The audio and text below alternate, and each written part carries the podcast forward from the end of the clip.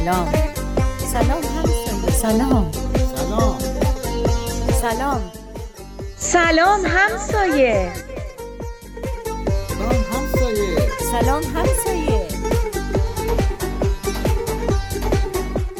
کاری از امیر یزدانی.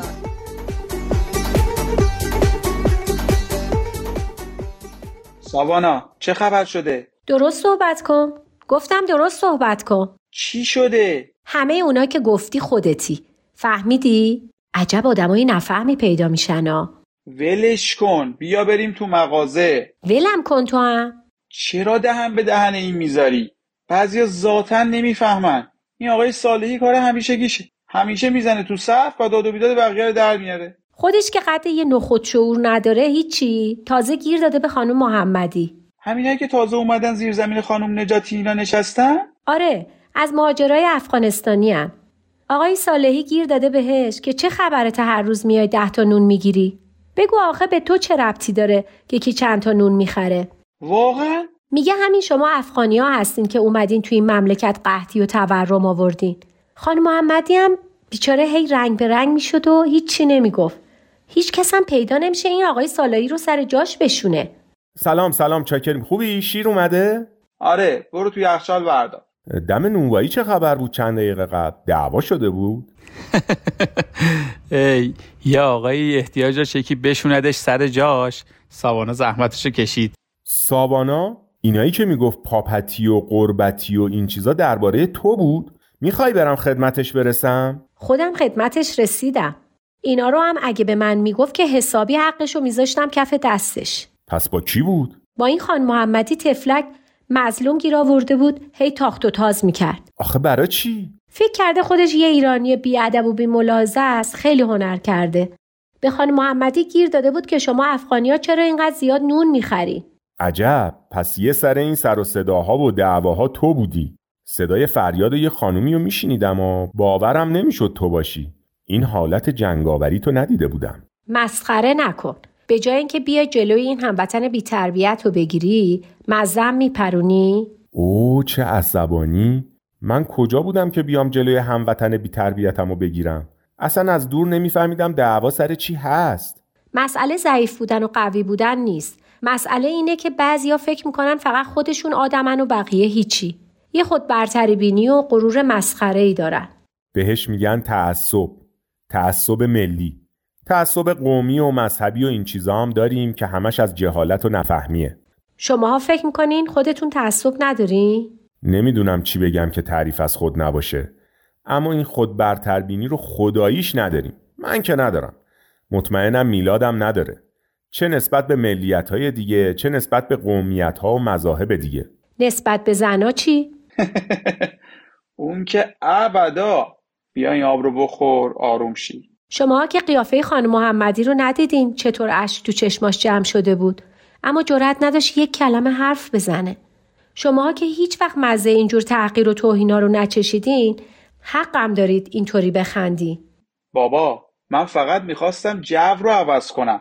من تو این مغازه بودم. اگه اونجا بودم خودم جواب آقای صالحی رو به نحو مقتضی می‌دادم. البته که دفاع از خانم محمدی و هر کس دیگه ای که مورد ظلم واقع میشه خیلی کار درست و قشنگیه. اما این مسائل با این جواب دادن حل نمیشه.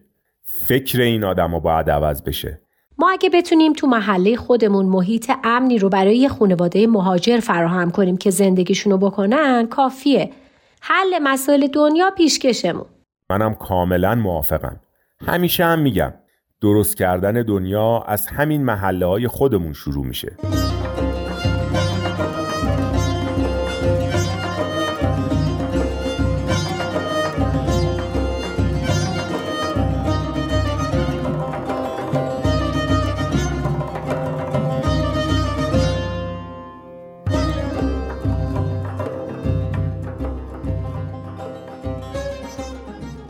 حمایت از ستم دیده ها و اونایی که قربانی نادونی و تعصبات دیگران میشن وظیفه هر انسانیه اما باید مراقب بود که این حمایت به خشونت کشیده نشه چون اونچه که در نهایت بر تعصب غلبه می‌کنه خشونت نیست همونطور که دوری و دشمنی هم نیست دیدیم و هر روز هم می‌بینیم که خشونت و دشمنی چطور به تعصب و تبعیض دامن می‌زنه.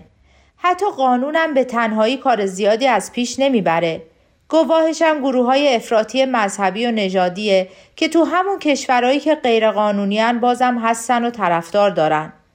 اگه قبول داریم که ریشه تعصب دروغهاییه که بدون فکر پذیرفته شدن و باورهای اشتباهیه که در تاریکی نادونی توی ذهن شکل گرفتن خلاصه اگه قبول داریم که ریشه تعصب جهالت و نادونی برای از بین بردن این همه تعصب و تبعیض بیرحمانه چاره ای نیست جز حمله به همین جهالت و نادانی.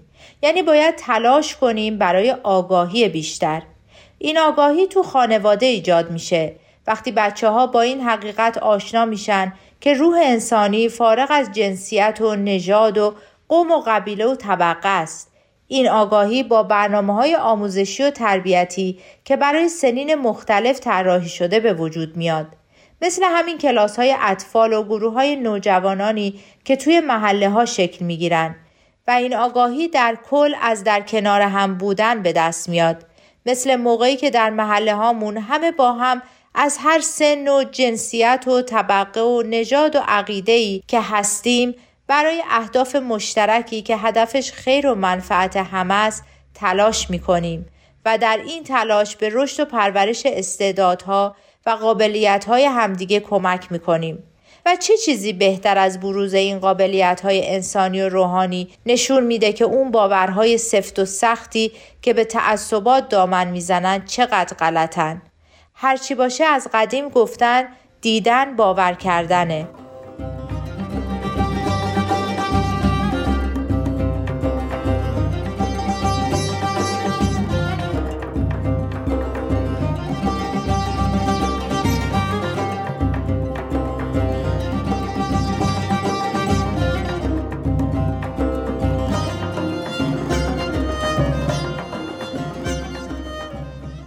به به. بیا. اینم گوشه دنج و دوست داشتنی من.